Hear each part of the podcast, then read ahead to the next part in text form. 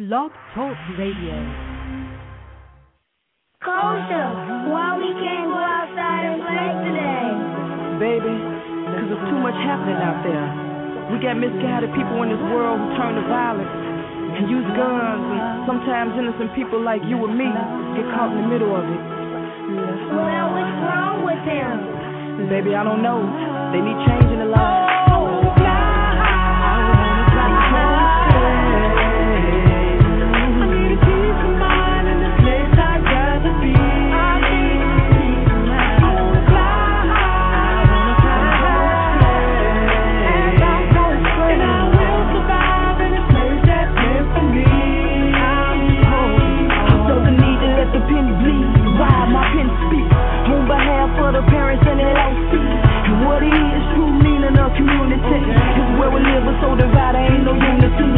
Tired of reading these TV screens and headlines don't seem to show that they dreams. Their child wanna play right, but they can't cause the block filled with gunfire. Ain't no name on them bullets when they take flight. And so we're praying ask God for a safe night. Right?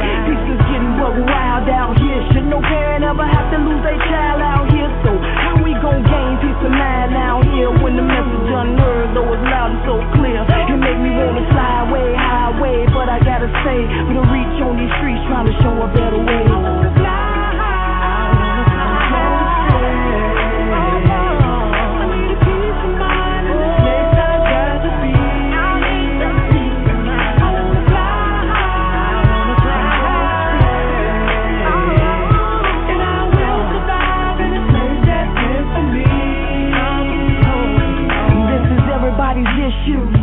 Whether rich, poor, black, white, man, woman, still it affects you. Violence ain't racist. Death come in their faces, complacent. Till it hits home, that's when you taste it. And all of these murders and numbers unheard of, for reasons unheard of, account for a third of crimes just committed. You hear, but do you feel it now? Me and my people stand stronger till they get it. Tell the streets to put the thumpers down. Let's build a foundation here on common ground. And know that we won't stop until that peace is found. Silent cries through the night, can you hear that sound? If media don't play this, it ain't part of the problem. It takes people in all positions to get together and solve it. One city, one state, one nation, one voice. And the victory is ours if you can make one choice. Why can't we live here in peace? That peace is what we need. Why don't they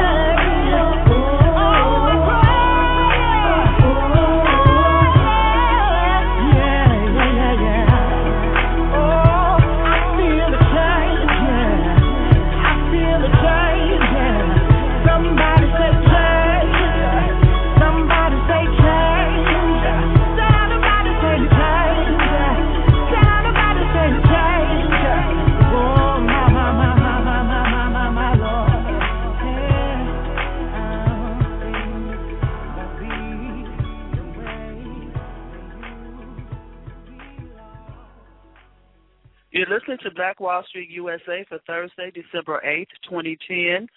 Black Wall Street USA is the official broadcast of Black Wall Street National. We're holding steadfast in our efforts to sustain and increase black businesses across Chicago and the nation. We are here every Thursday evening from 7 p.m. to 9 p.m. right here on blogtalkradio.com slash CBBN. You may listen to a rebroadcast of the show at WJ, WJPCChicago.com Saturday mornings from 9 a.m. to 11 a.m. Our host this evening is Mr. Ron Carter, who is the publisher and editor of South Street Journal for almost two decades, chairman of Black Wall Street Chicago, and also the people's candidate for alderman of the 17th Ward right here in Chicago. I'm Sonja Perdue, founder of Chicago's Black Business Network.com and author of Black America Asking Ourselves the Tough Questions, Book 1 2010, now available on Amazon.com. Our call in number is 347 326 9477. Our call in number is 347 326 9477. The chat room is open. Leave your company information and website links in the chat room. That is how we connect. Press the number one if you would like to speak to our host, one of our guests, or if you have a comment or question.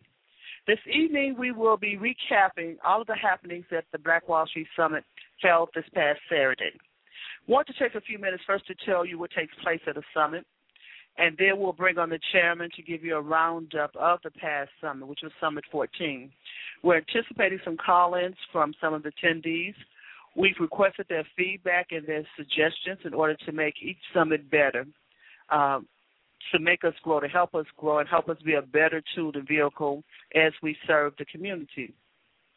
Now, Black Wall Street's goal is sustaining and increasing black businesses in the Black Wall Street districts. Our secondary goal is assisting the community in discussions to complement our missions. The quarterly summits are utilized as a tool for input and to maintain a vivid focus on these objectives. This is where we meet with the community to share what is going on with Black Wall Street Chicago, to be accountable to the community for the work that we that we've done during the past quarter. Each quarter since May of 2007, summit attendees have voted on resolutions initiated from summit discussions, and we'll talk about some of the resolutions from this past Saturday. Through these resolution agreements, the summit serves as a check court for district, concern, district concerns and a record of data, which is then used to uh, follow up and measure success for future summits.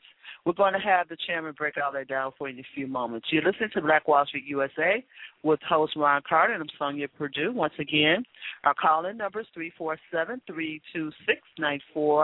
347-326-9477, 326-9477. You'll need to press the 1 in order for us to bring you on the air. Let's welcome the chairman of Black Wall Street Chicago to the air. Ron, how are you this evening? Good evening, Sonja, and all our listeners. My pleasure to be with you and all of us out in the Chicago's Black Business Network uh, station here tonight. So, how are you this evening? I'm doing great. Uh, busy as usual. A lot of things going on. A lot of things coming up. Uh, no rest for the weary. No rest for the weary. Right. yeah, I uh, know. It's, keep... uh, when you're when you're involved in it, you are involved in it. And the old term that people used to say is in your blood. And no transfusions are available. Is that right?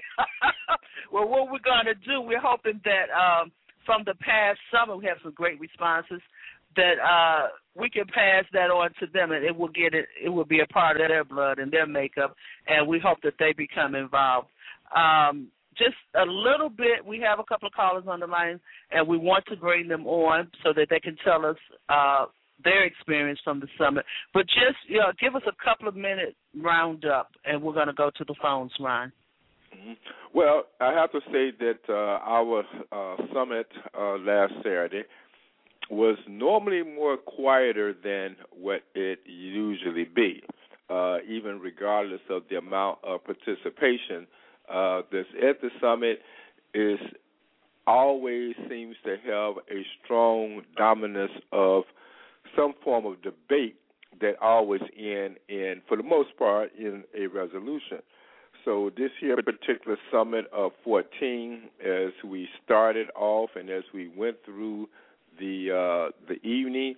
We definitely had resolutions on particular issues from um, confirming 79th Street as the Black Wall Street District. Uh, Mr. Love confirming to form an, an invested arm of the uh, of the summit, uh, having uh, commitments from the 19th ward on a legislative um, initiative for parity of automatic contract, I mean automatic menu for automatic control over contracts and a lot of dialogue with the youth um, and with uh, Doc Walls, who was there uh, addressing the city's 2040 program. So, from a whole day of activity starting from kicking off about 9 o'clock, and actually, I think we did finish at uh, about 4:30 there were some items that did not get on the agenda based on some people's absentee, but for the most part, we went straight on through. Uh, we did have a part that was the, supposed to have open dialogue, but the intensity of moment by moment, and this time we actually had a lunch break. We normally don't have lunch breaks. I don't know how we got away with having a lunch break at this summit. I don't know. I don't know how that happened either.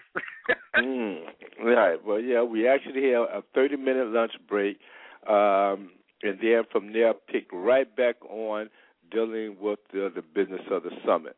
So, um, yeah, it went pretty nice and smooth no, than what it usually be, but it's definitely a focus of with the agenda of sustaining and increasing black businesses. So I felt good about it. And naturally, there is some details in which other folks, uh, our callers, can fill us in on what their experiences were. It was it was a good summit. There was some uh, quality people there. There was some great feedback uh, there. There was an interest uh, portrayed to me uh, during and after of intentions of involvement from the West Side, from Indiana. Uh, yes, we were thankful to have Mr. Quentin Love, who has come to, uh, who was also at the welcome reception, who is interested in proceeding with the Capital Investment Fund for Black Wall Street. Uh, Dan Phillips was there from the from the 20th Ward. Uh, very excited about what's going on with Black Wall Street. She sent me an email this morning, as a matter of fact, uh, and asked to be your co-host on some shows, Ron. So she's there. Oh, she wants to be very involved. Yeah, I'm looking forward to that. Uh, very much so. Uh, we welcome her uh, with, with open arms to come in. Uh, she's pretty heaven. She has a JD and a couple of PhDs, and she's ready to go, and she's in, she's she's ready to roll. Uh, so we look forward to having her come on and be a part of the team. Let's go to the phone line. We're going to go to our first caller. You listen to Black Wall Street USA, and what we're doing is we re- we're recapping Summit 14, which was held last week. Our host is Ron Carter. I'm Sonja Perdue. Caller from the 708 area code. Welcome to Black Wall Street USA. You're on the air. Thank you. Hi. Hi, Yes, and who are you and where are you from? I'm Nancy Jeffries, and I'm from the west side of Chicago. All right. How are Yes. you? I'm we great. spoke kind of briefly at the summit. Huh? We spoke very briefly at the summit. Yes, yes. hmm I So, what brought you to the summit in the first place? I'm a um I'm a manager and buyer at a business on Madison and Western. St. Uh-huh. Is in the bag boutique. Okay, so- gotcha. Uh-huh. Actually, the owner Annetta Wilson um asked me to come, so that's how I wound up getting there. Yeah. Okay. So once you got there, what were you expecting, and what did you actually see? I thought it would probably be just a ordinary meeting, but I got so much information out of this meeting. It was just unbelievable for me. Oh, um okay. know I mean, it was amazing. And I truly enjoyed myself and I was not expecting to come and really get as much information that I did. hmm What about the format of it? Um, did you see the different format, or what's your interpretations of the format of how it was uh, uh, conducted? The format was awesome. You all touched Mhm. base on um, the black businesses and how um, we need to come together and start shopping, you know, as far as blacks coming together in unity and oneness. And that really, I've been wanting to hear that for the longest because we as black business owners, we don't know how to shop with our own people. And, and then there's nothing wrong with shopping anywhere else, but when you look at the suburbs and you wonder why they have so much the green is grass green the grass is greener and then you mm. get to our neighborhood and it's not it's because we go into their community and spending our money Well, so- you know, I I guess uh one thing that you was there at the beginning of the uh of the summit, correct? yes When we first opened.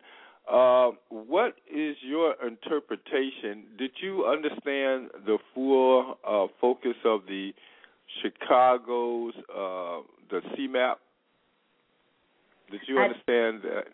yeah um you all brought it you um broke it down where I can understand it but no I didn't understand it before hmm Well, um, now based on being on the west side, were you aware that we have identified Madison Street as a Black Wall Street district? no Okay. I didn't know that What uh, would you? What would be your interpretation of what would that mean to have a Black Wall Street district on the west side? I would love it. That was my question to you: is how can I be a part of it? Because I want to be a part of. I, I've heard about you know um, Madison being um, years ago where it had caught fire or whatever went on over in that area, and I um, spoke to um, Cheryl yesterday regarding how a lot of black businesses are coming up in that area. Mm-hmm. All right. So Well, we definitely well, one thing I definitely want you to, if all possible, put in your notepad of your calendar is that next Thursday we're going to have the planning committee meeting, a follow up to the summit. Uh, that's going to be next Saturday. I mean, I'm sorry, next Thursday at 8:30 a.m uh, here at the office on uh, 449 East 35th Street. Are you able to uh, uh, to be present? yes, I'm. A, I should be able to be there. hmm And Yeah. now, so do you think that calling uh, Madison Street, we have identified Madison Street from uh, California to Austin as a Black Wall Street district. What would your interpretation of what would that mean to that area and its impact? Wow. I believe it would make a big impact in that community. I mean, I see they um building so much over in the area. And um Okay. since, I, since I've been there and passed out flyers, I truly believe that it would impact the community greatly. Mm-hmm. Um that's something we need. hmm Would the uh, it be a? Um, do you think that the community at large would embrace it, or the organizations will of Madison Street embrace the concept? I truly believe they would. Yes. Well, Yes. we definitely want to uh, uh, move. We have moved before in having Madison Street as a Black Wall Street district. It is listed um, from Chicago as a, as a district. Um, and in pursuing that, uh, can you tell us a little bit about Madison Street based on, on the west side on its representation of black businesses? It's building. It's a lot of um I, I can say it's a lot of black business owners over there. Mhm. Um Now, get, let me throw this question out to you.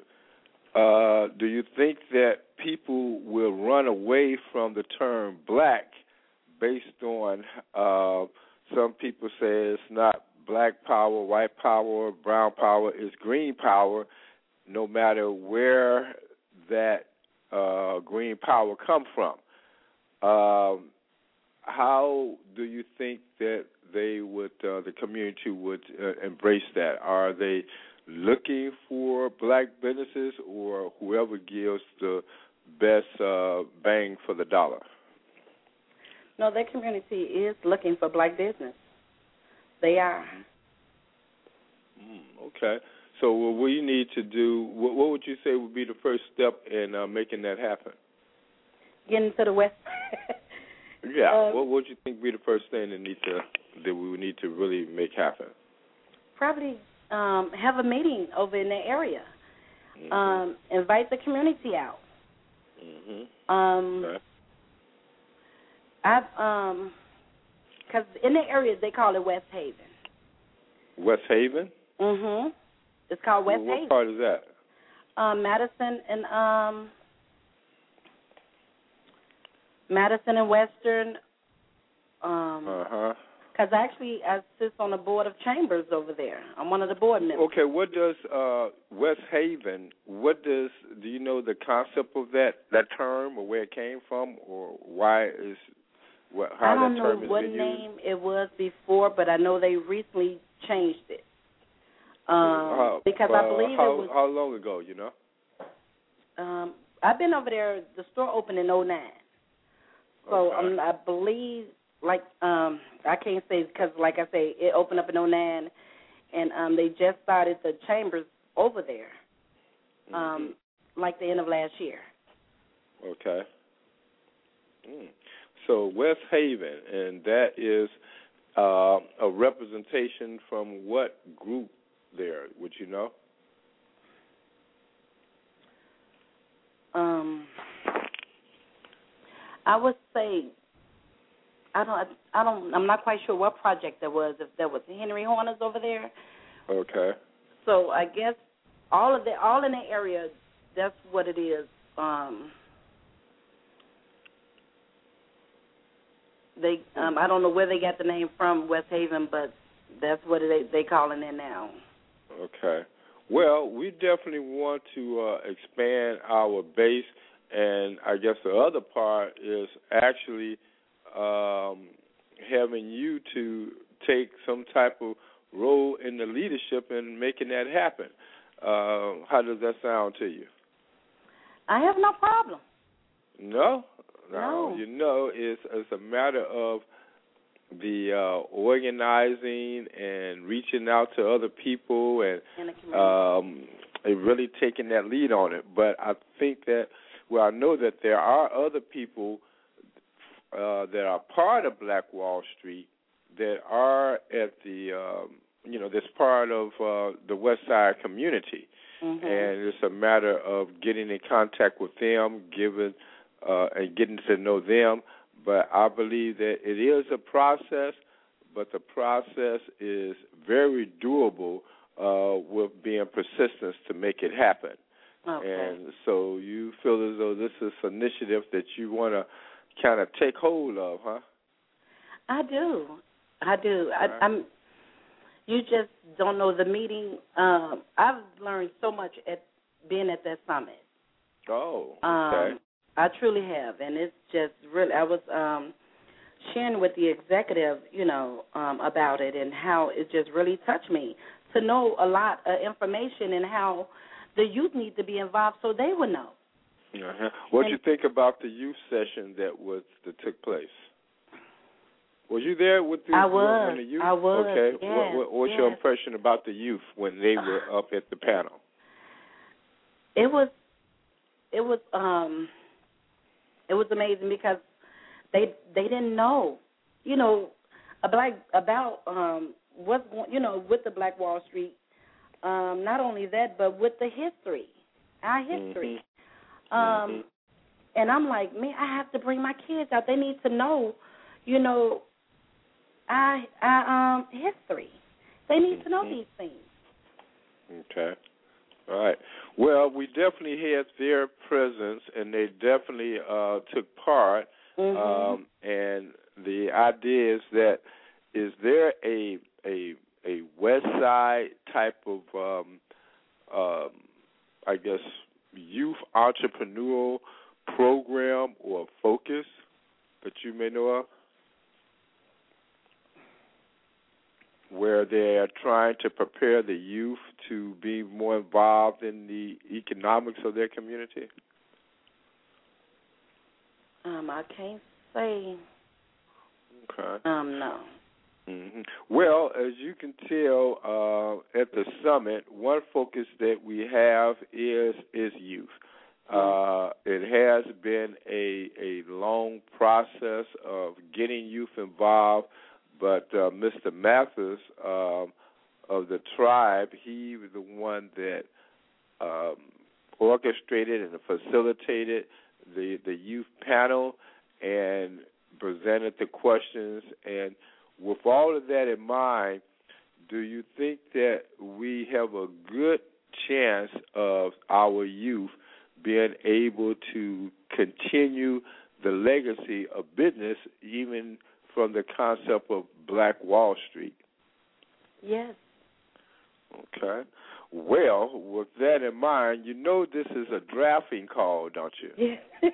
Where we are drafting you, and uh, we're going to definitely meet with you and talk with you and see exactly how we're going to move forward on the initiative of Madison Street being full fledged a Black Wall Street district, yes. not just in concept but in actual uh, the development of those initiatives to make it so. Wow, sounds good. Sounds good. Yes, it do.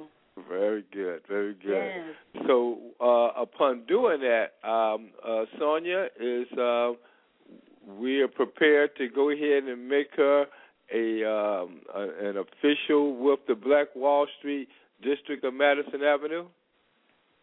I think we are prepared to do that and I hope she's prepared to take on this challenge. uh, she so- okay, Miss Jeffries.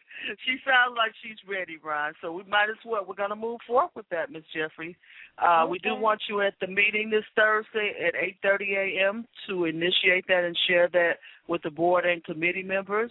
Uh, and we look forward to working with you. Uh, one thing I'd like to uh, for you to do, Ms. Jeffries, is tell us the name of your boutique again, the address, and how we contact you over there on the west side of Chicago. Okay. The name of the boutique is It's in the Bag Boutique. Um, you can reach me at three one two seven three three one seven one two. Our email address is wsafechild at sbcglobal.net. Our website is sankofa, Again, Sankofa is in the Bag Boutique. We're a black owned business. I'm the buyer and manager. Annetta Wilson is the executive director. So if you have any questions, please give me a call.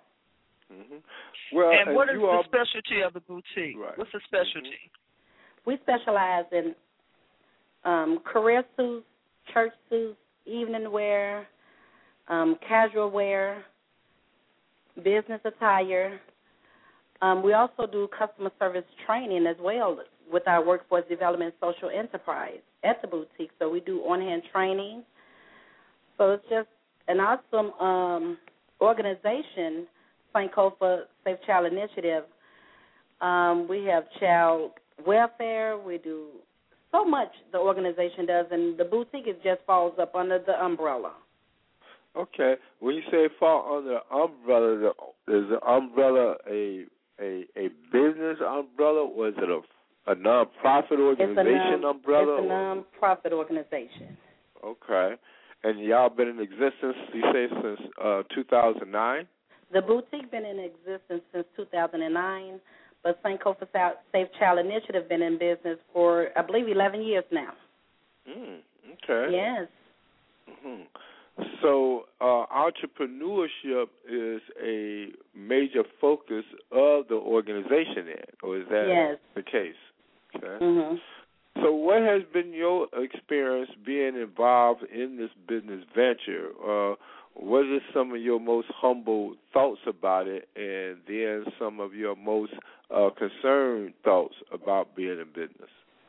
Um, since I've been a part of this organization, I have learned so much regarding um, political information. Miss Annetta Wilson knows a whole lot of people um, from Danny Davis to um, Ricky Hendon. Um, she actually knew President Obama before he when he was in Senate, you know, a senator, you know. So it was just so much information since I've been in this organization um, from I'm taking a um, on business entrepreneur classes at the Urban League. Um, the most since we've been having a boutique, the struggle is not getting our people out and shopping with black-owned business. Uh-huh. Um, right. That's the biggest struggle that we have. Okay. Um, So yeah. have it affected your business uh, growth based on that uh, uh, focus? Has it stumbled your business growth based on the lack of uh, participation that it should be, or Yes. you all still growing, or you're just neutral, or what's the status of your your business itself? Um, because we in a nonprofit organization, the business, the boutique is not making money at all. It's not doing good because, um, I guess because being on Madison and Western, um, the the um, businesses are coming. You know, it's more black-owned businesses, but getting the community out to shop because I guess they've been however deserted for so long, and just trying to get them to come, you know, in the community and shop, studying, going elsewhere. Is that's the problem. Um, networking, I've done reached out to the community, yes. Um, it's just, I guess, the mindset. You know, just getting them out to shop with black-owned businesses is a struggle in that Right. in that community right now. Mm. Okay, so this here is a, a, a real challenge for us to move forward in securing the base for the Black Wall Street district of 70, I'm sorry, of um, Madison Street, taking into consideration that now we are up to 12 districts. Uh, I were I was in a meeting earlier today with um, these 51st Street uh, Black Wall Street participants, and they are very well more excited. They weren't at the summit. Uh, they gave their uh, apologies for not being there, uh, but they definitely stated count them in as a Black Wall Street uh, district. And so, you one thing that we're going to have to do is to have a meeting among those that represent these districts so that they all can have a focal point of where they are and where they want to be in working on the Black Wall Street districts. So that's definitely in the works to make that happen as well. Okay. Okay? I mean, So, I can yeah, reach well- out to some of the business owners um, and just, you know, give them some information regarding Black Wall Street. Mhm. Well, know, we're going okay. to make sure yeah, we're going to make sure that happens and Okay. getting that information to you as well. Okay? Yes, that sounds good. Well, then, uh, don't, well, well, do stick around with us and uh, uh, hold on. Don't go nowhere. So listen to the rest of the show. okay. And, uh, matter of fact, we're going to want you to uh, come right back in on us as well as we move forward. Uh, Sonja? You're listening to Black Wall Street USA with Ron Carter, chairman of Black Wall Street Chicago. I'm Sonja Perdue. One thing she did mention uh, is Greg Mathis, who is uh, an executive director over there uh, with Tribe, Tribe Nation. And every time uh, I reach out and call Greg in to come and put together this youth panel, come and do something, he's always there. So I want to mention one of his upcoming events. Uh, Tribe is hosting an event event at Northeastern Illinois University. Um, oops, I can't do that because it was today. I'm looking. Oh, I'm looking at my. okay. I'm looking at my notes. Uh, but they do a lot of things. He was. They had it. Well, okay, let me put it in the past tense. Uh, they had an event over at Northeastern University, and this is one of the things that they do quite often. And let me just tell you what Tribe is: total resources involvement benefiting everyone. And All right. uh, they do have they have their stuff together over there. Uh, I want you to visit their website. They, what their website is is quite deep. The presentation was our time, our turn, and, and it was uh, youth. It was youth oriented. Everything was youth oriented uh, at that at that particular event. But I want you to visit their. Uh, he's a great supporter of Black Wall Street, and I want you to visit their website.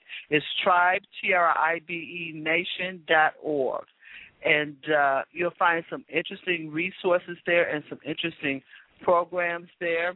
Uh, not only do they educate, entertain, and empower youth, they also work uh, with the community uh, regarding lifestyles of youth, the uh, illness that affects us as far as violence, literacy, poverty, and substance abuse. And they really mm-hmm. have a really fundamental program over there. So we want to really thank Mr. Mr. Mathis for reaching out to us and being a part of what we do. He is working on putting a youth committee together. He's um I put him in contact with Dre Love, which you know is my barber. He owns Bron- Bronzeville Salon down the street on 35th Street. And he's also not only he's the owner, uh, he has a partner. Not only he's the owner, he's apprentice. He's a construction apprentice, and he wants to head up the uh, young uh, youth entrepreneurs committee. So he was over oh, here the other day good. talking about that. That's what he's interested in, and uh, he's just in his second year of being uh, an apprentice. He says, I think his contract uh, cement. That's what he said. Uh, that's what he's specializing in. So we we talked we talked quite a bit about what's going on. There's a lot of things going on with Black Wall Street and uh, we still have we have uh, other callers on the line. But I want to mention uh, after we're going to take a brief break, and we're going to come back. After the break, we want to talk about a presentation. Also, after we take this caller, we want to talk about a presentation uh, from Angela Williams that she did uh, Saturday, which is quite important regarding maintenance and security contracts coming up in Chicago, and the deadline for that is December 30th. So what we're going to do is going to take a break here. You're listening to Black Wall Street USA, and we'll be right back after this break. A successful special event can be very challenging and stressful at times. Our staff of professionals organizes your event down to every last detail, no matter what size your special event may be. Our creativity and attention to detail turns your ordinary party into an extraordinary event.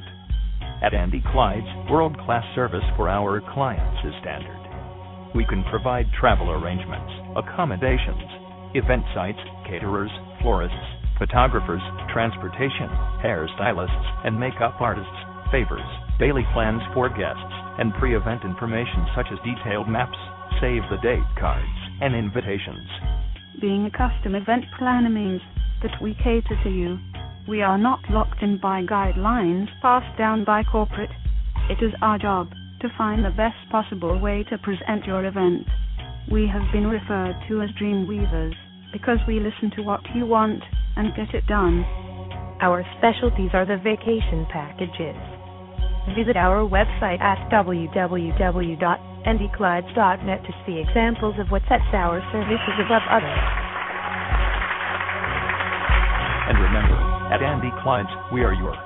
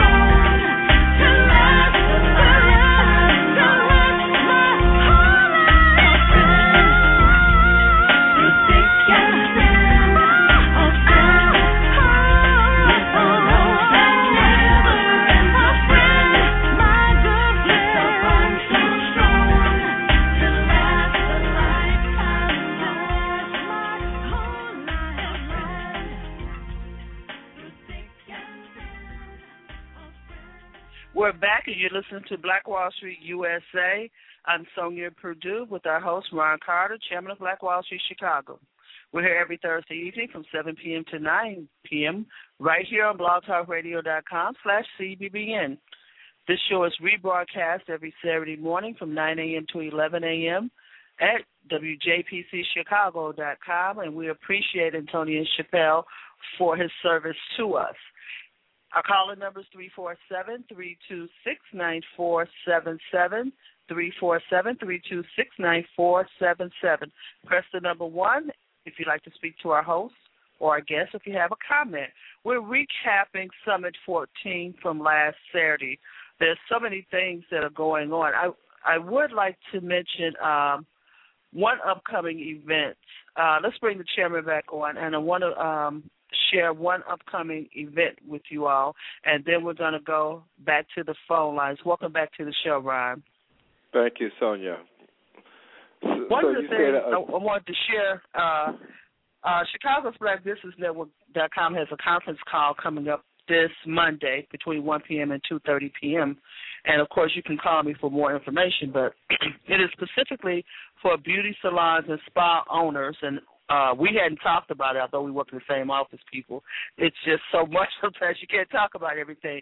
But uh, I know that Black Wall Street does have a concern and a committee that is uh, involved in the beauty industry. So I wanted to share this with our listeners uh, and we're probably going to do more than one conference call on this because this program uh, is being hosted by Loftus Consulting. Kimberly uh, Loftus is the head and CEO of that organization.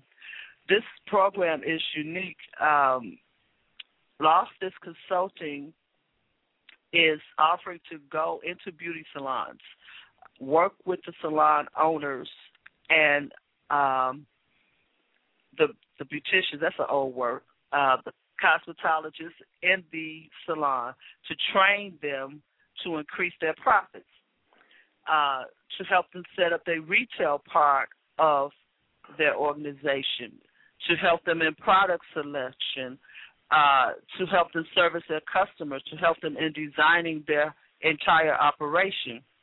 Uh, the program that she's offering is, is so unique.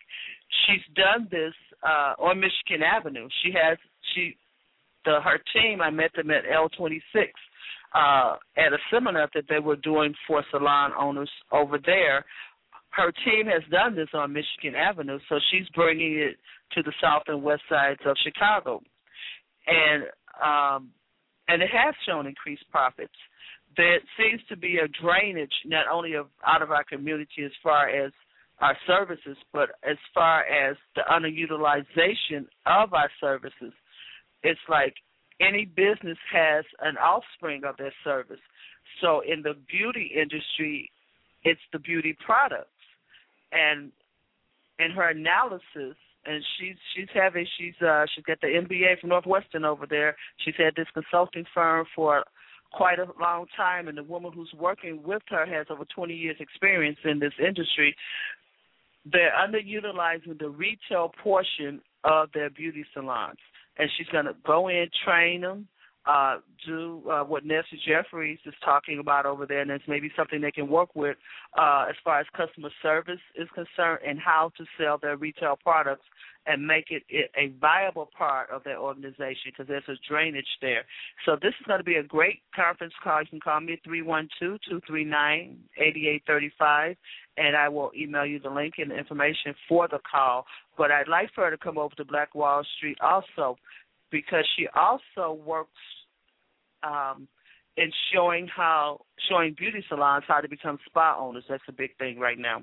Um, so she's very well versed in that area, and I want I would love to see her come over and work on Black Wall Street, uh, the beauty industry uh, committee and you know be a part of that and growing that particular sector. So that's this Monday, December thirteenth, one p.m. to two thirty, and you can call me at three one two two three nine eighty eight thirty five, and that's Loftus Consulting. In a little while, Rob, we're going to go back and we want to talk about uh, Angela Williams. We're going to bring our next caller on, but we want to go back and talk. Uh, um, about Angela Williams' presentation and uh, her request for proposal for maintenance contractors and security contractors.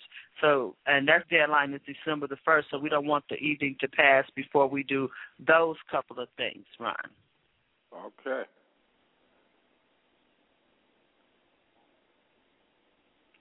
So what we're going to do, let's go to the phone line and let's bring on our next caller from the area code 219.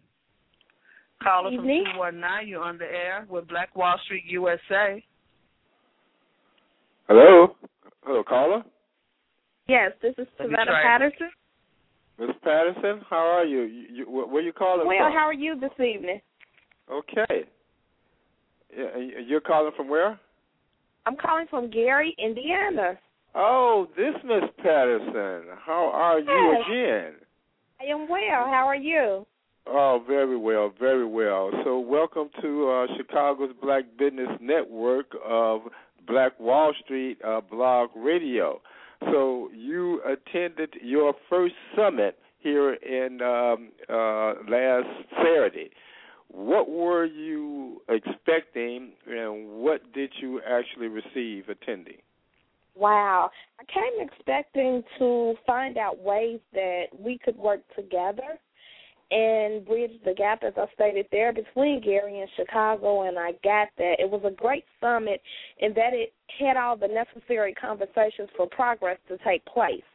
And it was also great because it was representation for multiple generations, like the youth spoke, the elders spoke, and people made the commitment to come together. One elder mentioned that um, it was important that we make sure that our youth have an ancestor, an elder, and a mentor surround them. And that's what, you know, causes true change to take place in the community. And I saw all of those people there elders, the mentors, and they told stories of our ancestors. Mhm. Okay. So now you were a vendor there, correct? Correct.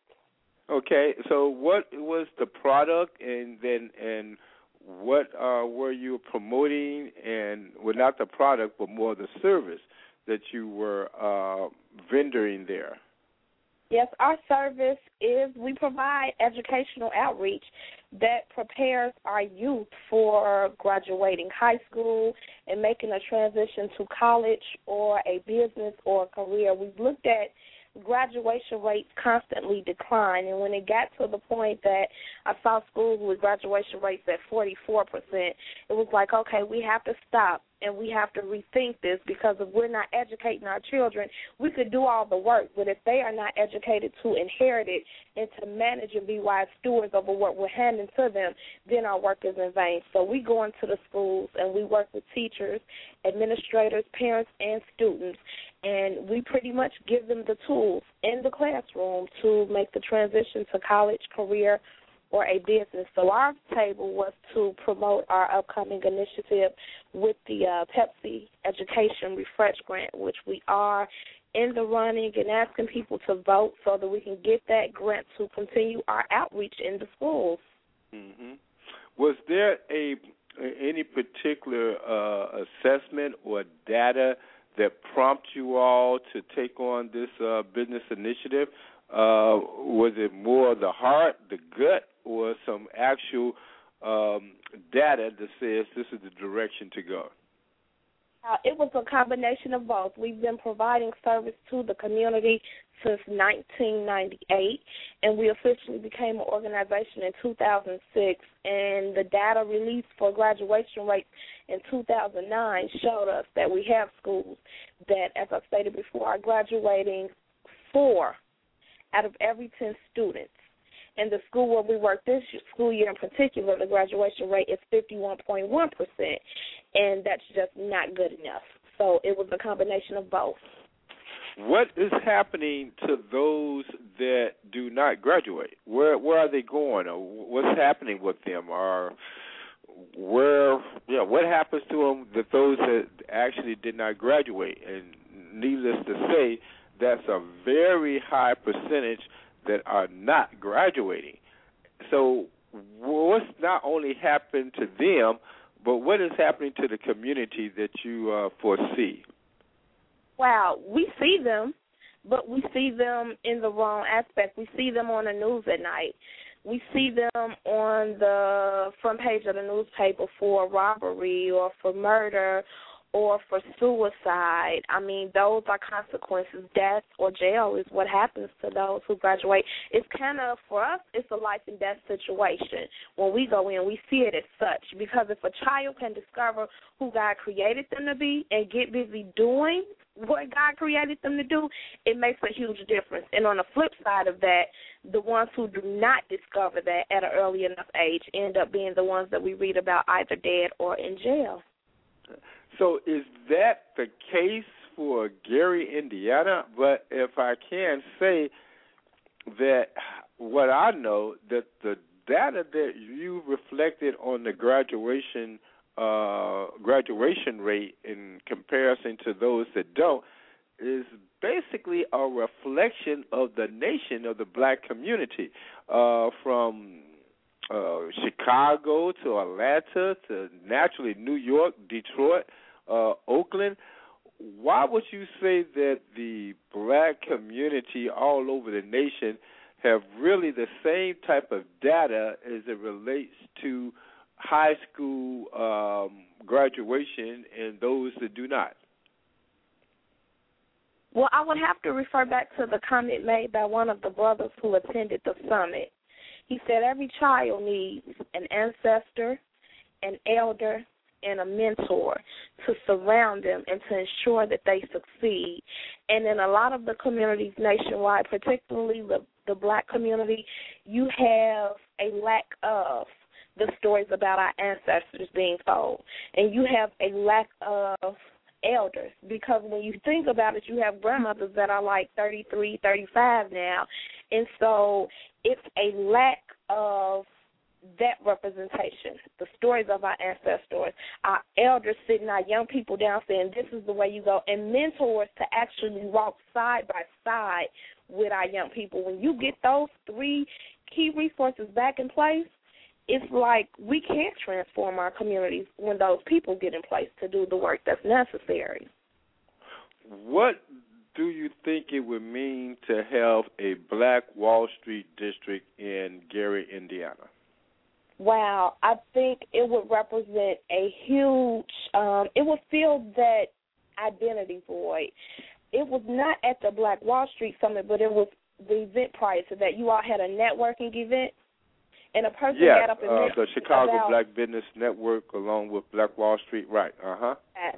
A person stood up and they mentioned if a little Chinese child walked down the street in Chinatown, would automatically know what that town meant to them. And so in our communities, if we had more representation like the Black Wall Street in more of our communities, it would fill a void because a lot of our people are suffering from identity crisis. So it will provide some identity, positive identity for our young people to have something to strive for. That even if they go to college and get a degree, that they have someone in their communities invested in sustaining the businesses and the education in the community. Is what it. That's what I believe it would mean. Right. Do you think that the uh, the community. I mean, I I, heard, I hear you loud and clear. Matter of fact, that was my statement. If you debate that, uh, but do you think that the city of Gary, the uh, population, will embrace the idea, or can it be one of those things where, um, as we stated earlier in the show, it's not about black; it's about green and let's focus on the green and not the black? Or is it something that the the residents of Gary would not say to and say let's move forward, or push that black thing to the side? We ain't about black. We're about uh, the city of Gary. Well, I believe several things about that question.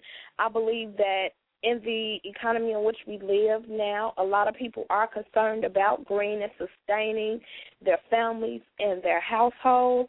But another thing that I also believe is if an organization says this is how you can sustain the economy in the community in which you live, I believe that that would cause people to have an open ear and to be receptive to uh, if you have a plan That's what I believe. That people will be receptive to hear that plan and get on board. Mm-hmm.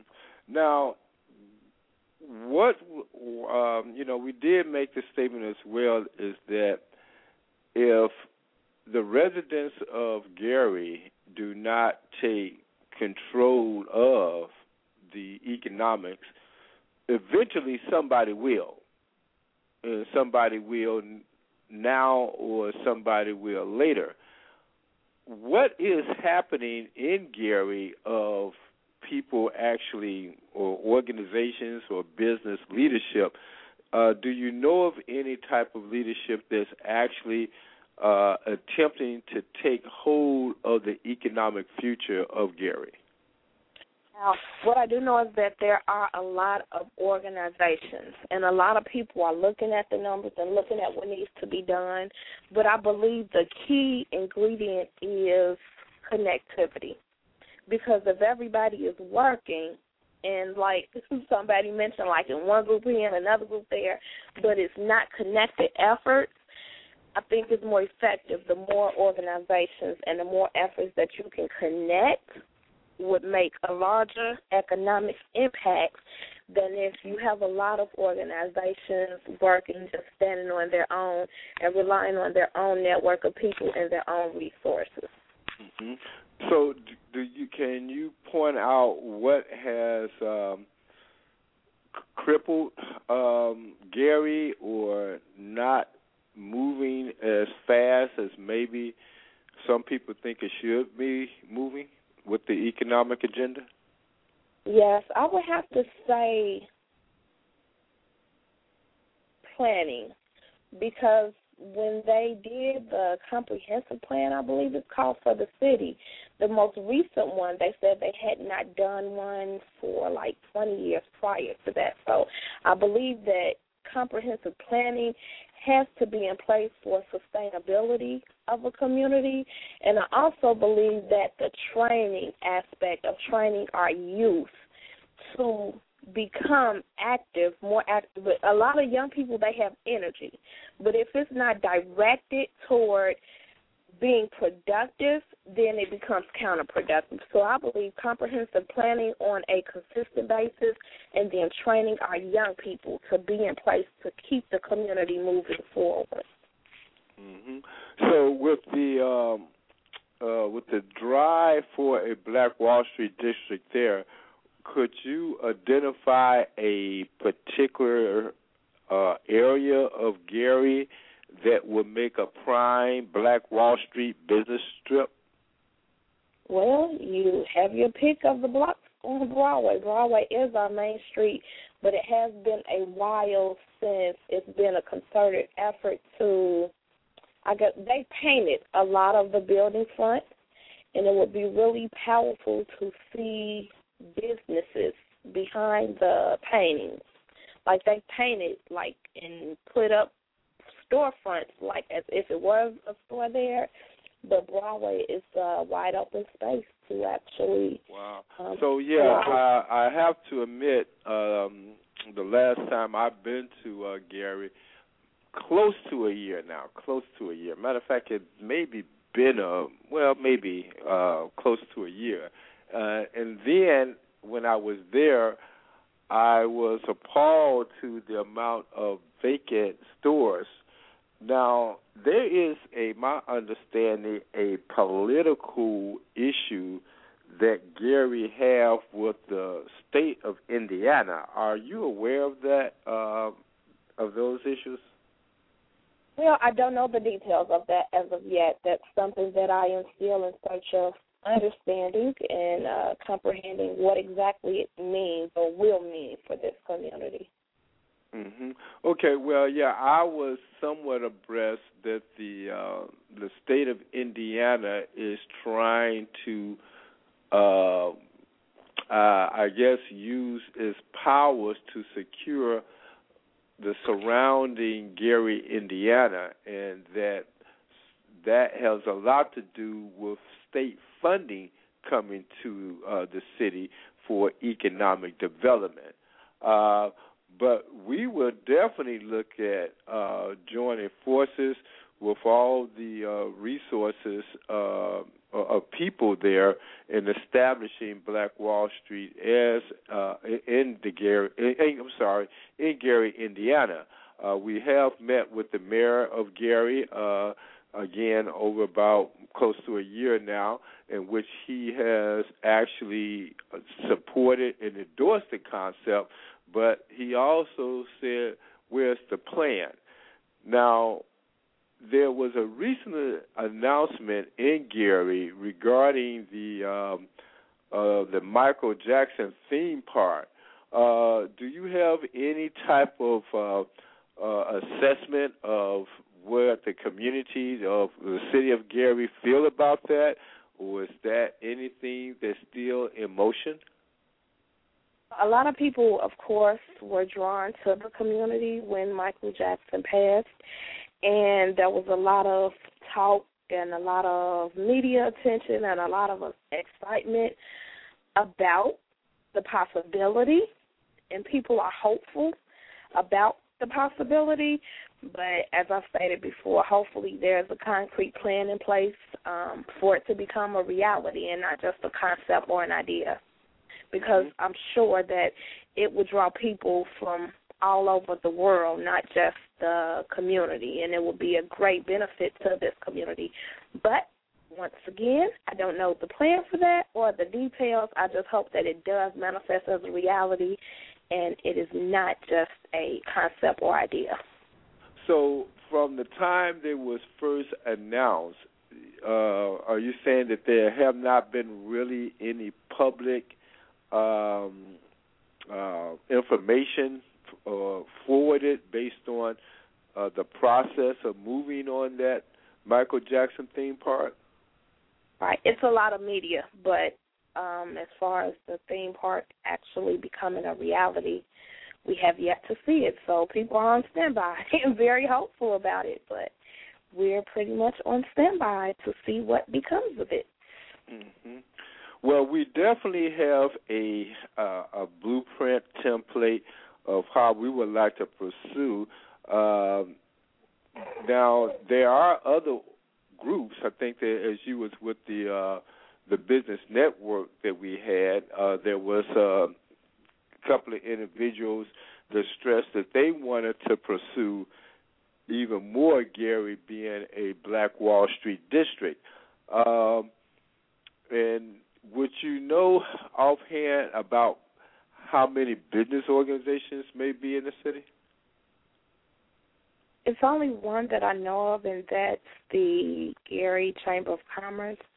Outside of that, several organizations, the Gary Young Professionals was an organization that started a little while back and kind of took a hiatus.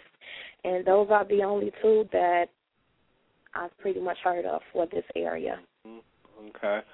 So now, going back to the summit, yes. what was your impressions of the summit that we uh, had? It was an awesome experience in that it was open dialogue and it was honest dialogue. And a lot of the times you go to summits and you get the dressed up version of what is happening in the community, but it was very honest dialogue about what is happening in the community and then what needs to be done to improve the community. Mm-hmm. Right. Well, um, as you uh, witnessed that the com- uh, that the at the summit I believe that if uh, my memory serves me correctly, that the summit voted you to be an official member of the Black Wall Street District for the Gary, Indiana. That is correct. Were you expecting something like that, or? I wasn't, but I'm always open to the possibility of what we can do when we yield our life to the cause of what is the best for the greater good. Like what's necessary, what needs to happen. How do we transform our communities? How do we make a difference? How do we get our young people equipped to be wise stewards over the community that they will inherit? So, I mean, I don't have a problem with facilitating the conversation, reviewing the plan, making sure that it is transparent, what needs to be done, and then facilitating the process to get it done. So I wasn't. Do you expecting- realize that upon the idea and it is promoted properly that Gary, Indiana is a black Wall Street district? Do you know what that will do to the nation? Do you have Well- any idea? Tell us what it'll do. Well, you know, Gary was, I think it was in 1974, held the first black uh, Black Agenda Conference that drew everybody from around the country, black organization, to Gary, Indiana. I believe that was in 1974. Uh, I know you weren't born around then. However, I think Sonja was. No, I wasn't wasn't. okay. Well, I was. I well, I was a kid, but yes, I was I a kid. No, I wasn't not a kid. No, I wasn't a kid. I, I got I got some age over you all, but like at the same time, yes, Gary was the first national Black Agenda meeting when Mayor uh, Hatcher was there. Mhm. And Mayor it Hatcher. definitely was the focal point of the nation. And at one point in time, we did talk about having the national summit of Gary, Indi- uh, in Gary, Indiana, and which Wow. maybe now this year, uh, well, not this year, but in uh, this uh, 2011, the national summit for Black Wall Street is going to be held in Baton Rouge, uh, Louisiana. Okay. Now that's uh, I think it's August the third of uh, uh, 2011. I would want to see if uh, Gary, Indiana, can get a jump start to say that in the year 2012 that the national summit for Black Wall Street USA be held in Gary, Indiana. Oh, that would be awesome. Now, the in order to do that, and I guess you know, as as with the summit, we don't hold back no punches per se. We try to let it all hang out, and that means that we did try to look at Gary, Indiana, being the first national summit of Black Wall Street USA, but it came to question that once they come to Gary, where they're going to stay, where they're going to eat, how we're going to help people to be a part of it. And that was some of the concerns. Uh, I would think that to avoid some of that concerns for the year 2012, that Gary would have those restaurants, those uh, tourist attractions, the, that hotel, that black hotel in Gary, Indiana, by the year 2012 uh, to have it to be the uh, third annual Black Wall Street USA convention. Do you get my drift? I get it, and that sounds awesome to me. And we will do all that we can to facilitate that process. That means that you'll have every uh, accommodation that uh, that would draw. Ooh, how many people should it draw, uh, Sonja? Well, as all eyes were on Chicago this past August, uh, all eyes will be on Gary in 2012. I don't think there's there's a limit. I think if if it's planned and executed correctly, that it could certainly make a difference. Mm. Oh, great. Well, we definitely have the convention center. That's still in place. We have to work on the Eaton State places. It's very interesting that you uh, mentioned Mayor Hatcher because next year, 2011, his daughter is now running for mayor. Oh yeah. It's very interesting that you mentioned his name. How do you feel about that? Well, I think that it takes uh, a plan, and as I always say, a solid plan because we've heard lots of plans. So I am interested in hearing what the plan is, and then we'll we'll draw our conclusions about how we feel about that then. Well, you know that plan have to, uh, you know, Black Wall Street is Chicago is something like some instigators. Okay. we instigate stuff.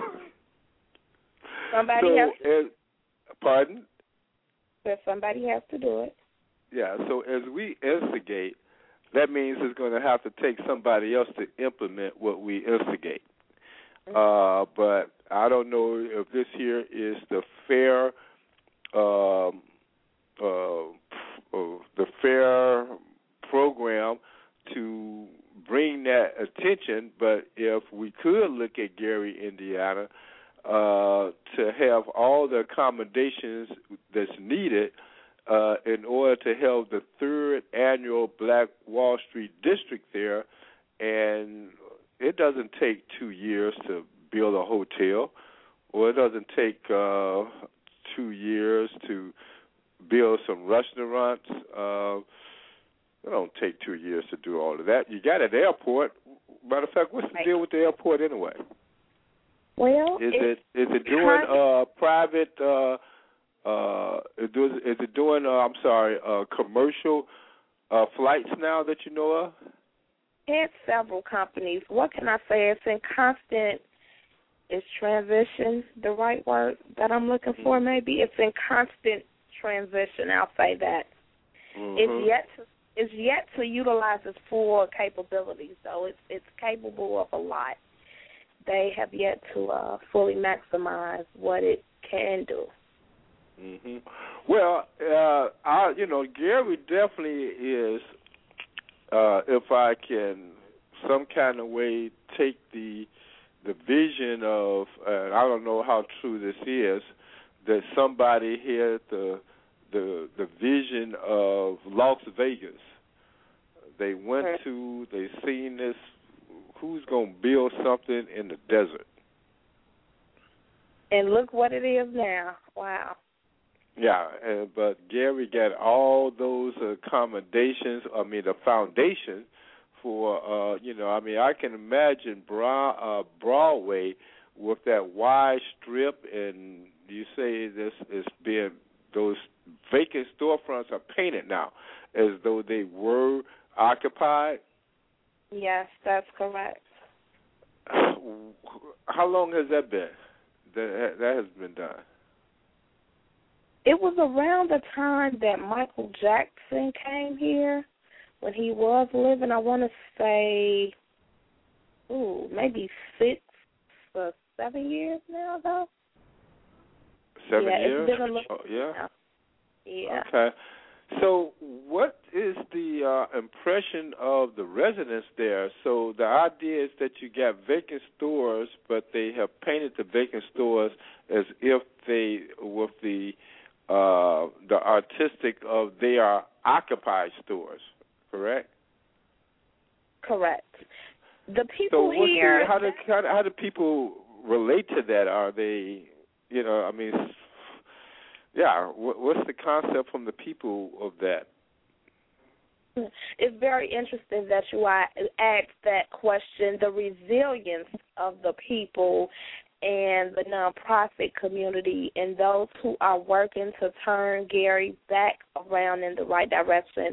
That is inspiring and encouraging to me. And then you have another group that I believe that they think that because things have been like this for so long, it's kind of like, oh, that's just kind of the way that it is. So it's kind of like a mixture of the two, but the resilience of some of the people is just encouraging and inspiring to me. People just keep getting back up and keep trying and keep working to rebuild the communities and keep working to rebuild the school systems. And it's like that little engine that could. They just kind of keep going and keep doing. Mm-hmm. Well, Sonja, let me ask you: What do you think uh, the uh, the process of Gary, Indiana, being a Black Wall Street district, uh, in in this preparation of revitalizing its commercial strip? I think it's going to take uh, those people that Ms. Patterson is speaking of, who uh, are resilient uh, but at the same time are active. There there are always factors there that are moving forward. It just have to connect the dots. She's there. We've talked to other people who expressed an interest in seeing Gary change for the better, and all of them, including Miss Patterson, each of these people that we've spoken to, have the ability to make it happen. But I think right at this point and right at this time, and I think this is the time. Um, as uh, Mr. Mathis said in his event, our time, our turn. I think this is the time that those dots must be connected uh, in order to make anything move forth. They they may be working on particular projects. We've talked to people who are, but in order to make it be what it should be before someone else does, those dots and those people must be connected and as she said not only have a plan but a plan of implementation uh, it's it's absolutely a possibility it absolutely can be done and the people that we've spoken to in Gary can absolutely make it happen. They have the ability and the talent and the wherefore to to make it happen. But what is going to make this happen, Miss Patterson, is connecting with each of them and bringing that forth. And it's something that you can be a part of and that should take place like now. Well, Sonja, uh, you you made a statement to the point that you're forgetting about the resolution that took place at the Saturday, uh, Saturday uh, regarding Miss Patterson. Did you forget the resolution?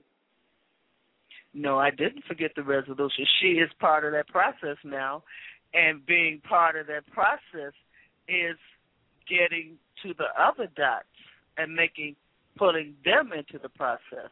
Oh, I understand. Okay, I'm just being clear. I just want to be clear. And, and I hope it, she understands. And I think she does. I think she uh, understands that this is uh the type of job that she is taking on. But I think that it can be done. When I look around uh Chicago as I sit here on 35th Street and look out the window at this mall, Lake Meadows Mall, what you know, when I used to sell real estate and uh people were buying houses and they felt like it wasn't going to happen, they couldn't buy a house, and I kept saying to them, "What makes you think that this is such an impossible thing, a difficult thing when people buy houses all the time?" So this is not an impossibility when people build shopping malls all the time, when people build hotels all the time, when people build skyscrapers all the time. It's just not our people, but it can be our people. It's not an impossibility. It is a possibility. Okay. It can be done. It's a process. You need to complete processes, and we can do that. The right people have to be in place, and Ms. Patterson is probably one of those people, and we need to pull those other people in, and we need to do it now and make it happen. Right. Now, do uh, uh, we still have our caller from the west side online? Uh, not sure. Oh, we, we don't. Yes, she is still here. You like me to bring her back on the air? Yeah, I'd like to ask her uh, based on the uh, our focus on Gary and what she how she relate to uh, Madison Street uh, because uh, I hope it's not an unfair analysis. Um, but if we look at Madison Street in Chicago and then look at Gary uh, Broadway, uh, there is some differences, but there's still the uh, the the unequal parity of black businesses on Madison Street, and then there's would you say no parity at all on uh, Broadway? Miss Jefferson, are you on the line? I am. I'm here. Okay.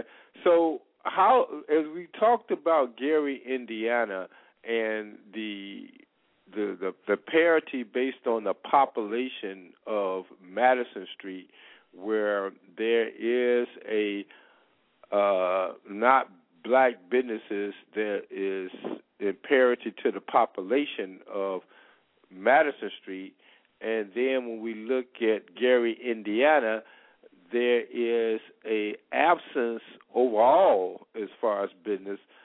How would you say Gary, Indiana, and then Madison Street? What would you all say would be the uh, the obstacles in in pulling a Black Wall Street district together?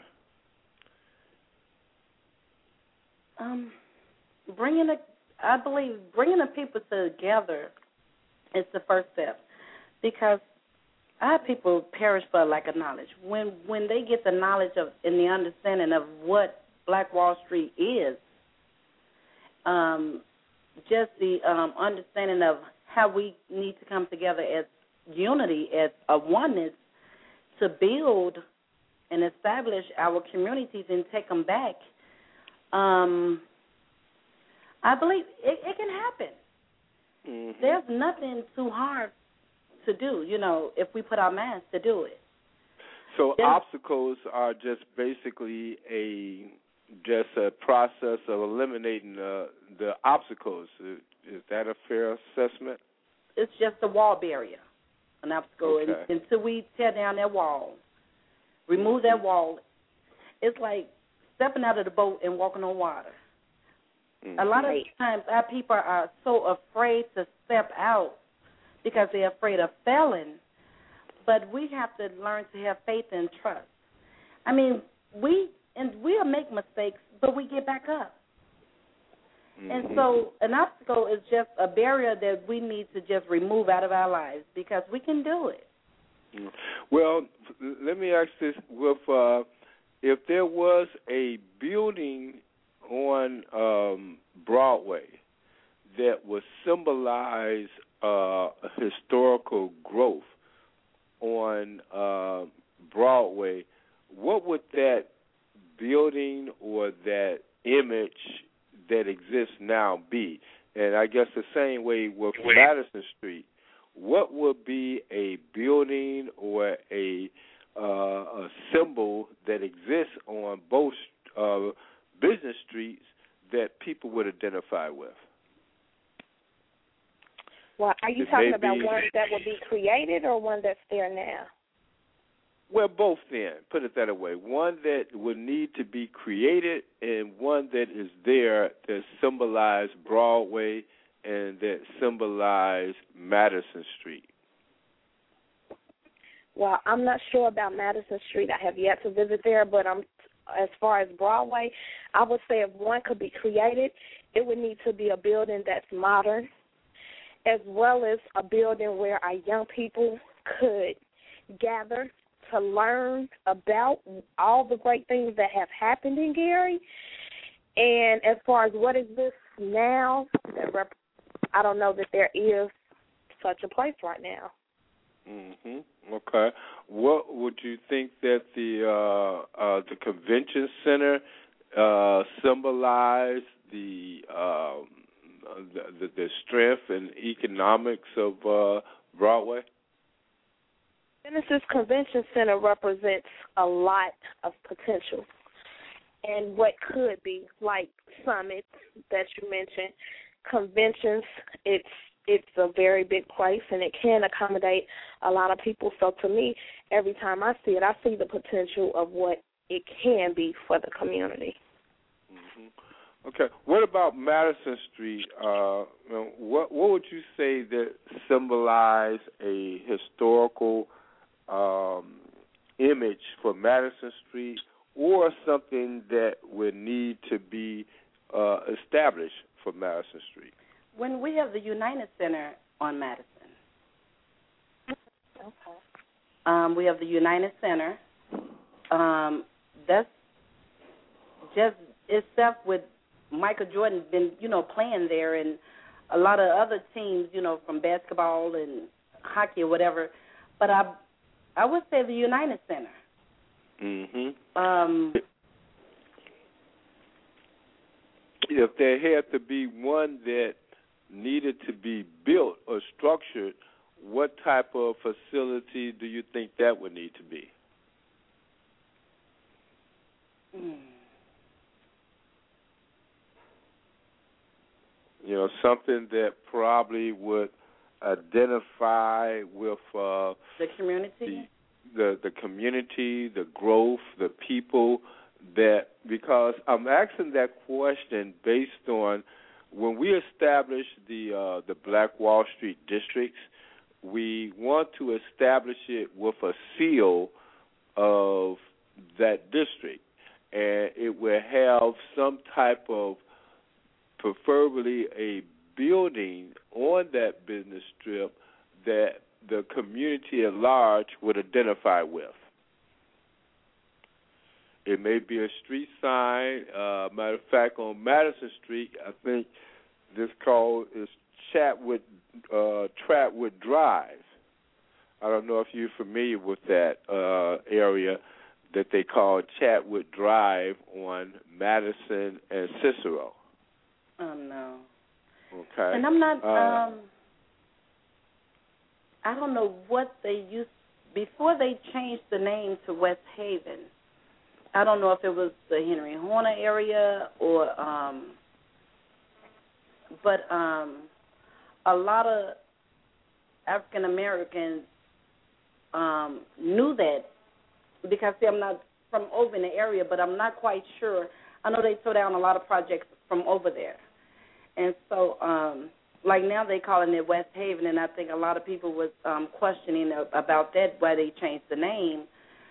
Um but just I now, guess does that represent Madison Street or that rep uh, West Haven? Does it represent Madison Street or represent the west side of Chicago? that's representing um Madison Street. Um okay. I guess and I guess from um I guess it goes on to California. Um because it's so far that West Haven goes in that area. Uh huh. Okay. Mhm. So they So you would, um, I, I guess, both of you see the potential of a Black Wall Street uh, district uh, on um, Madison Street and in on Broadway in Gary, Indiana, uh, and in doing so, the uh, uh, you, you do see that the community can uh, embrace that. Now we are going to be having a, another summit. As a matter of fact, we're going to have a prelude to Summit 15. Summit 15 will be in March, but in um, prior to Black History Month uh, in 2011, we want to focus on a new type of history, if all possible, to be organized, and that is the lost history of Black Wall Street, uh, which we are looking at having a more of a preliminary type of uh, hearing, not hearing, I'm sorry, a preliminary type of uh, summit uh, for uh, the districts to capture the theme of black history with Black Wall Street. And at that time, we're looking for maybe we can have a chart of a plan of how we're going to do it. So it's not just a matter of saying that we want a black history, but we also want to actually implement black history doing black history. So we're talking about the history of Black Wall Street, but at the same time, we're talking about implementing these Black Wall Street districts during Black History Month. Uh, do you think that's something that we can um, pursue based on the interest of Black Wall? I mean, I'm sorry, of Black History Month. Yes. Okay. Well, um, I guess I'm instigating again, you all. I hope you all get that. I hear you. I got you.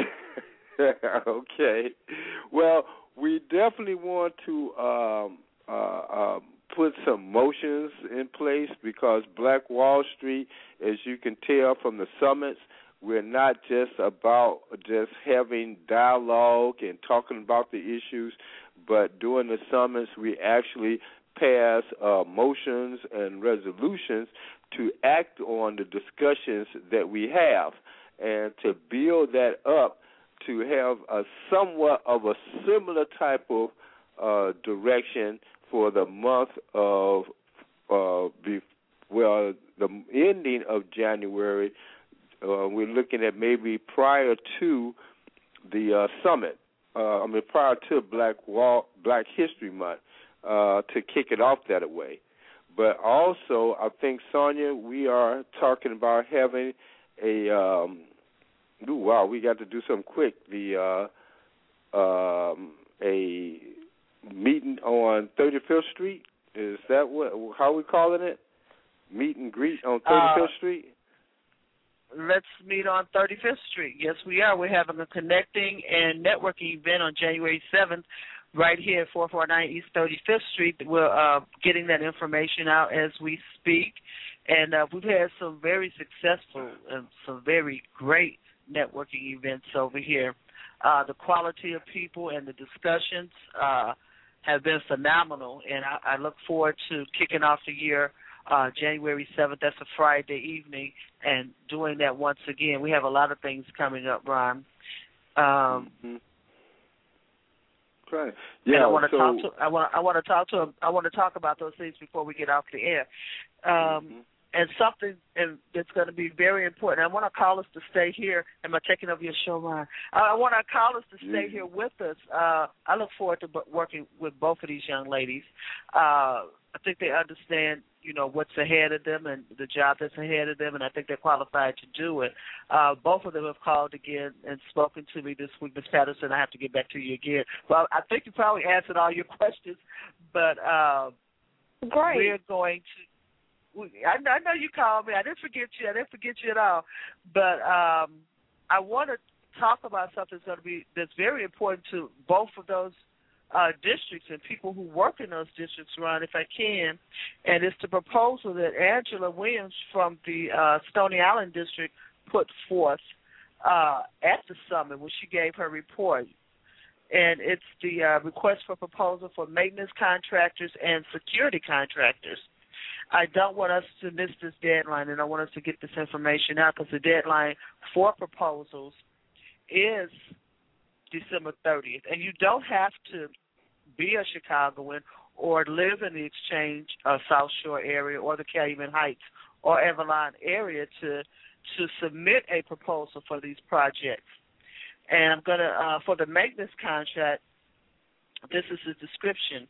For the purposes of this request for proposal, maintenance shall be, and she's defining maintenance here: mowing lawns, trash removal, snow removal and clearance of sidewalks, and minor repair maintenance as requested by the Chamber or SS commissioners. Now they are looking for companies who've had uh, past experience, so they're looking for people who already are licensed and have worked in these different areas. Uh, and I want to give Angela's information. Her telephone number is seven seven three seven three four zero six two six. So this is not heavy construction. You're not building buildings. Act, it's actually maintenance of these communities, and you do not have to live in these communities to submit a proposal and uh, be a part of this. This is a $2 million project, and we want you to get this information out. Now, uh, I'm sure both of you, and I'm going to ask you, do you know people that could probably do this, Ms. Jeffries Yes. and Miss Patterson. Yes, I do. And as soon as you get the information to me, I will definitely forward it out. Okay. And also here it says to encourage respondents who are MBE and WBE certified, and that would be through uh, the city of Chicago. So that covers a lot of areas. And I, I, I was wondering, I was running around so much at the summit, I did not hear her mention security contractors, people who have security com- companies. Uh, until she sent the information back over to me today, because I know people who have security companies that uh, should have this information. I know they're going to be overwhelmed with people asking questions about this, but the time is short. And uh, once I send this information out to you, which I will by email, I want you to forward it everywhere. I, she probably doesn't want to be overwhelmed, but want you to forward everywhere you can because, uh, as we know, people will submit proposals, Ron, but that doesn't mean they will get them. So Right. the more qualified people who submit, the greater the chance of people out of our community getting these contracts. Um, so we look forward to working with Angela and getting this information out. That's one of the things I want to be sure that I share this evening, and I want to share it uh, with all the people who attended the summit this week. I want to be sure they have it in their emails uh, at least by Saturday so that they can move forward and get their proposals together. Excellent. And uh, want to share uh, one other thing. You listen to Black Wall Street USA. We're recapping uh, the summit with Miss Nancy Jeffers, Jeffries uh, from the West Side, who's going to be a part of the Black Wall Street District over there, and Miss Patterson uh, from Gary, Indiana. Well, I want to ask you: Did you Derek Price works in Gary a lot? He's working on a lot of projects, and he should probably meet with Miss Patterson. Do you know Derek Price, Miss Patterson? I What should. Yeah. Okay. What's his name? Derek Price. Don't, but I have it now, and I definitely will look forward to speaking with them. Right. Yeah. I know that 'cause he's he working definitely. working on some yeah. projects over there at Gary. hmm And he's also an associate of Black Wall Street as well. Yes, he is. Did you know that? uh I didn't know this until a couple of weeks ago, Ron. That uh Derek chartered a plane to Ghana. They went to Ghana and back. I know he is definitely working on a black airline uh, project. Uh, and right now he's in the process of leasing uh, um, airplanes in order to secure a commercial friendly Gary airport. Um, and yes, I, I do know that he did charter, but what he want to do is to move beyond the chartering from leasing airplanes to actually own them in order to bring that commercial traffic back to Gary. So he is uh, definitely one person for sure that we want to have in the mix as we accommodate the Black Wall Street district of Gary with an airport. And, and I'm not Uh, quite sure, Miss. I'm not quite sure, Miss Patterson. Yes, and, and I will give you the contact information for Derek Price. I'm not quite sure, but I know that uh he also. I mean, he works on a hundred things. I also know that he works within the banking industry, and he is interested in opening a bank. So that may be a project too that uh I'm not sure what's going on with Gary. Uh, I'm sure all the major banks are there, but I'm not sure uh, what's going on with them as far as the black credit unions are concerned. Or, are there any black banks in Gary? No. There are Is not. there a bank in Gary? There are banks in Gary, but not any black owned that I am aware of. We had one, I guess if you could say as far as major businesses, there was one African American gas station owner, but that is no longer a reality. So it it's a lot of work to be done, and it can be done. Mm-hmm. Okay, we, We, do have another uh, caller on the line. Oh, okay. Uh, Ron, would you like to All go right, to the very other good. caller? Okay. Caller from the 708 area code. You're on the air with Black Wall Street USA. Welcome to the show. Thank you for having me. Hi, Ron. Hi. How's it going? Okay, you are, and where you from? Mike Sullivan from South Holland, from the Chicagoland area. Well, how you doing, uh, Mike Sullivan, Mr. Blood Cousin? Yes, I'm doing good. And yourself? Oh, very good, very good. Welcome to the show. Uh, what do you think about the discussion? Uh, well, I guess there's three questions for you as well, uh, and along with your comment. But maybe we can hear your comment uh, or question before I ask you.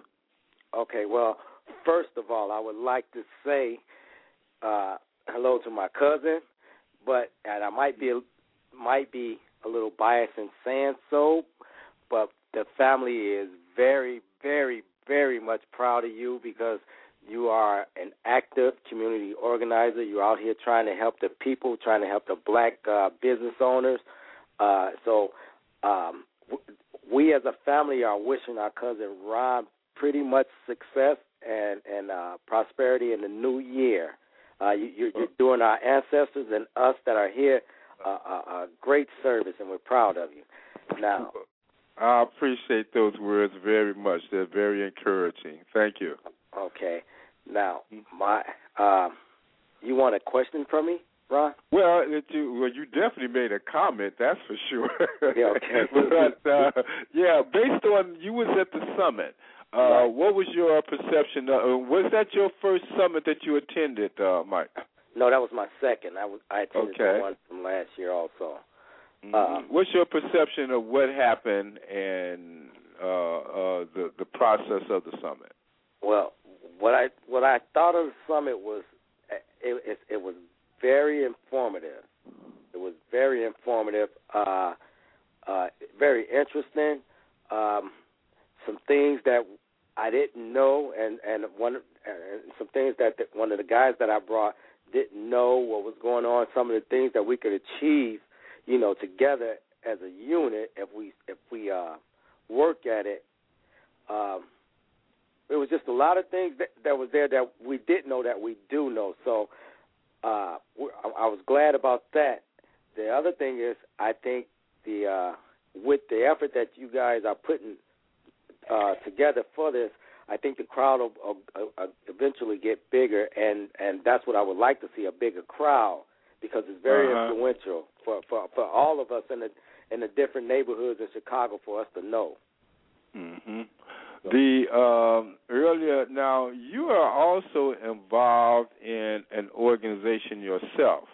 Uh, the uh, was it the Black Pipe Fitters or It- it's- Well, what what we've uh, formulated was a, uh, an organization called Bus Fare, and the uh, Bus Fare acron- acronym uh, stands for Black United Sprinkler Fitters and Related Enterprises, and uh, this is in uh, correlations to the uh, Rosa Parks uh, uh, bus boycott as okay? it as it as, as it relates to our situation somewhat with the with the uh, injustice that's that's being done uh, against the African American sprinkler fitters in our All right. local. Uh, Uh-huh. and, and and me saying that is is uh, because we have approximately twelve to thirteen hundred um, sprinkler fitters in our local. Okay. And the African Americans only make up about a half a percent of that, somewhere between 28 to 30 African Mhm. Americans as a whole. And Right. with that, there's only approximately maybe four of us that's working. So Uh huh. Okay. So, uh, is there a particular initiative or focus that you all are uh, uh, pursuing?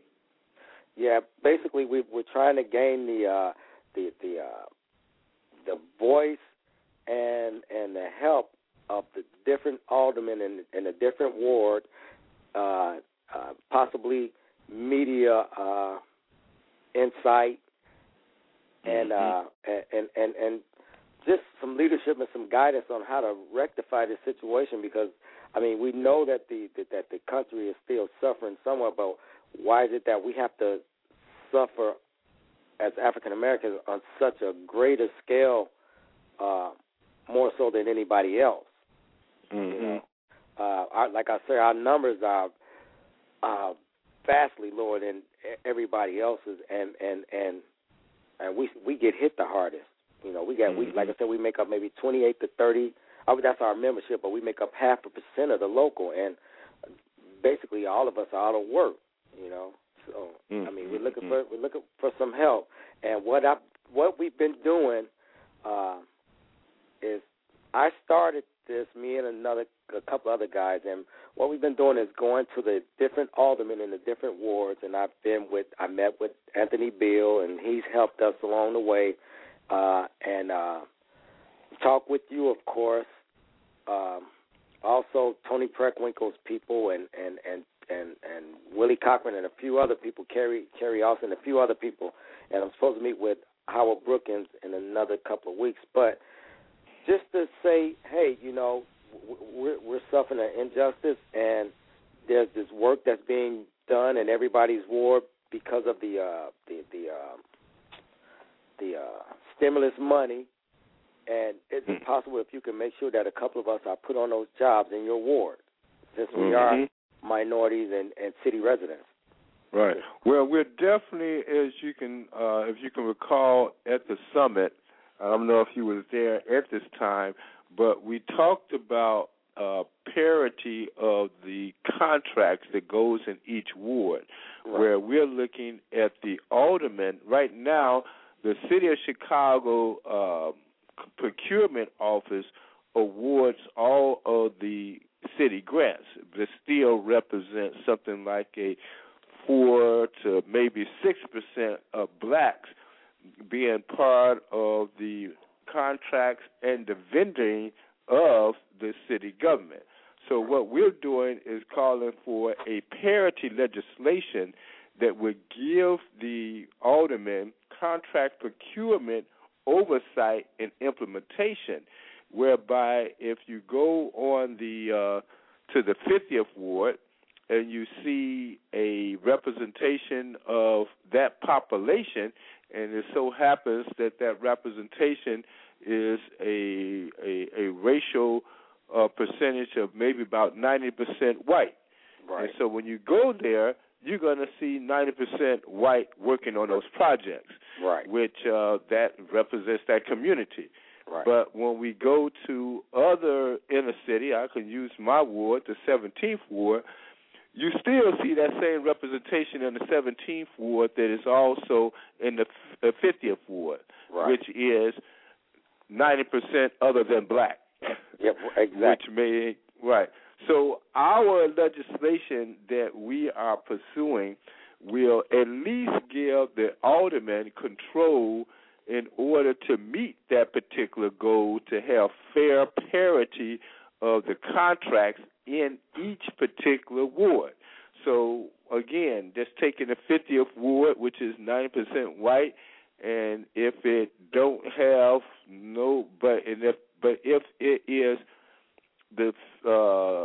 50th ward, if it has maybe about two percent blacks that live in that ward, then we need to see at least two percent of the work in the 50th ward going to black people. But in the 17th ward, if we have 90% black people, then we probably need to see 90% black people working on all the work in that particular ward. So we have here one particular alderman in support of that legislation was uh, Diane Phillips, I believe. She's from the 19th ward that represent a population of 30% black, but she is definitely supportive of that form of legislation. So I would think that uh, the uh, for bus uh, that we do work on that type of legislation to ensure that when it comes to our particular uh, communities, that uh, with the sprinkler fitters, that bus is very much part of uh, equal parity of those contracts. Right. So yes, Right. uh, we need to do what we can to uh, help push uh, bus in its initiative for fair representation. Right, and you and Ronnie, you are absolutely right because right after uh, that Saturday Black Wall Street Summit meeting, uh, they had a South Shore. Um, they had the uh, an open house for general co- contractors at the South Shore Culture Center that Tuesday, in which they based the procurement office basically said the same thing, similar to what you were saying, but but they said seven percent, you know, mi- minority representation, and well, uh, minority representation or or or black representation. Uh, well, uh, I think he said minority. I think he said black. I think he said black. I think because I I, cause okay. I pulled him to the side and he said he said seven percent black uh, uh, uh, particip- minority participation. I it was a guy by the name of Paul from the procurement department. I pulled him to oh, the side. Buddy. Yeah. So yes, he did say that, and uh, basically just piggybacking on what what you're saying, and uh, I just want to let the other listeners know we're not saying uh, you know to discriminate against the whites. We just our, our Caucasian brothers, but we're saying we need some fair representation with the with the African Americans because as of right now we're not getting it. So, mm-hmm. and, and the only way we're going to get it is if we start employing our people in the wards that that that the work is is being being done in. Right. Okay.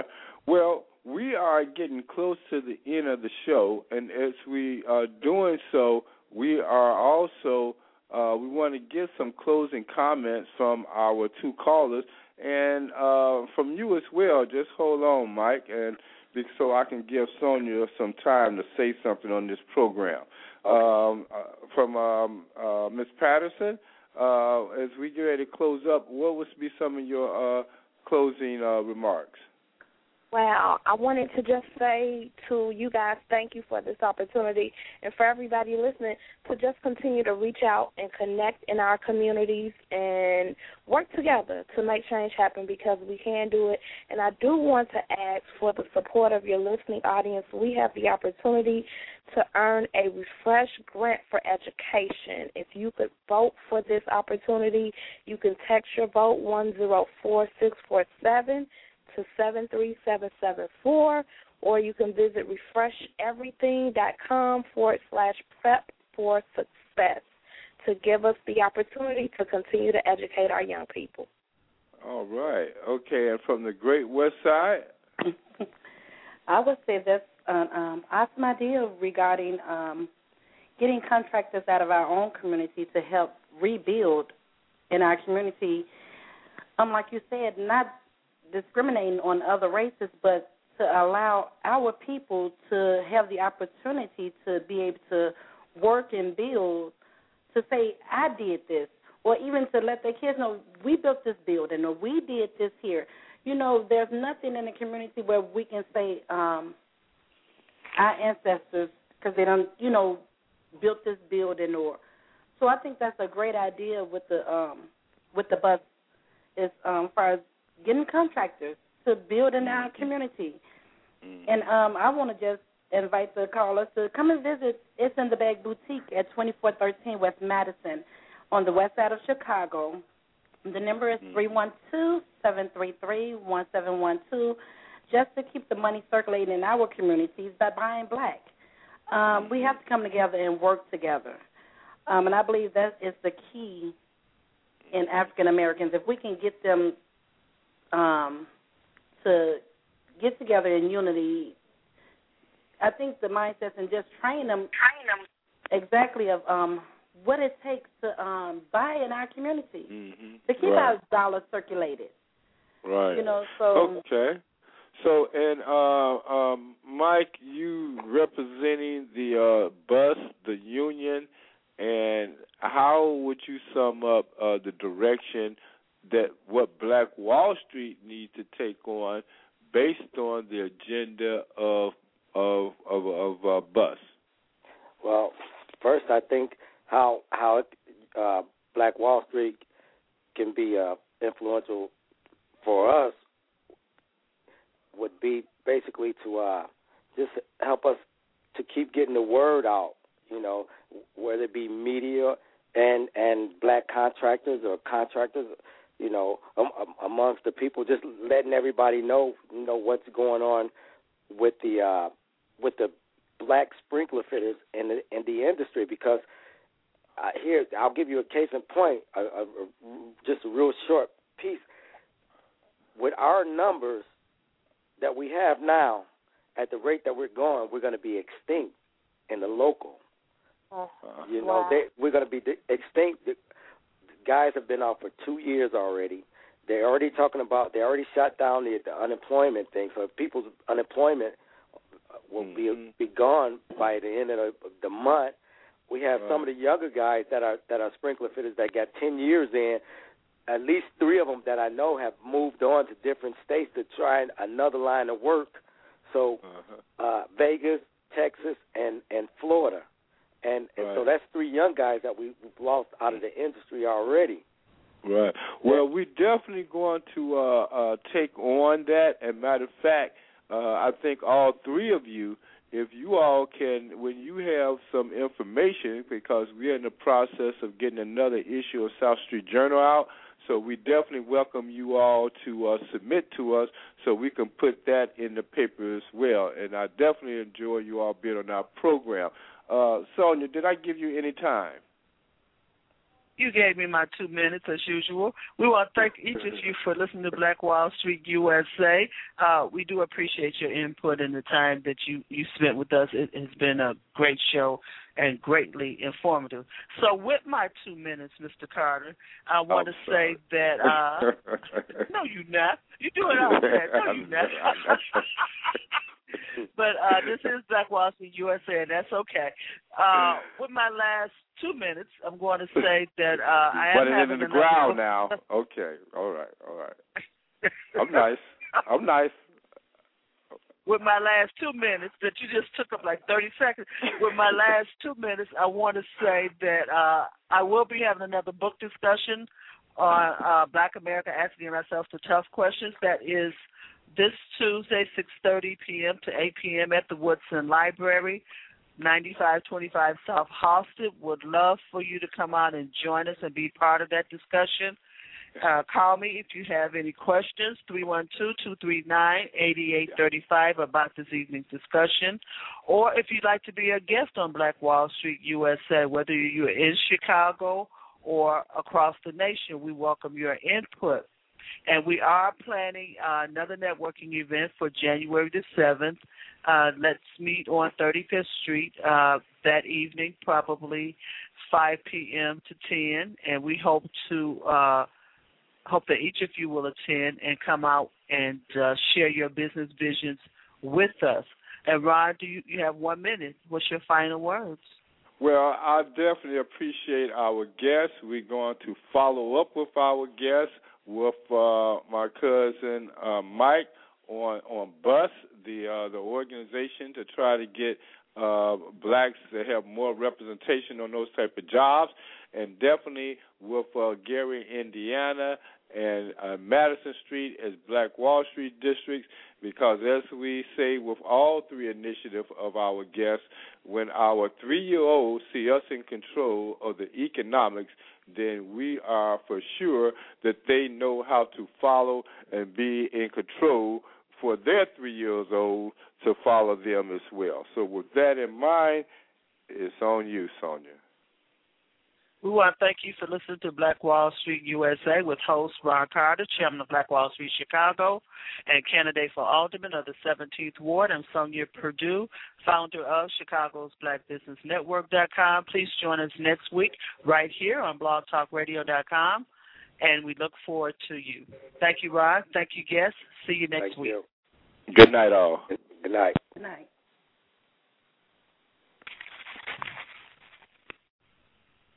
Hello.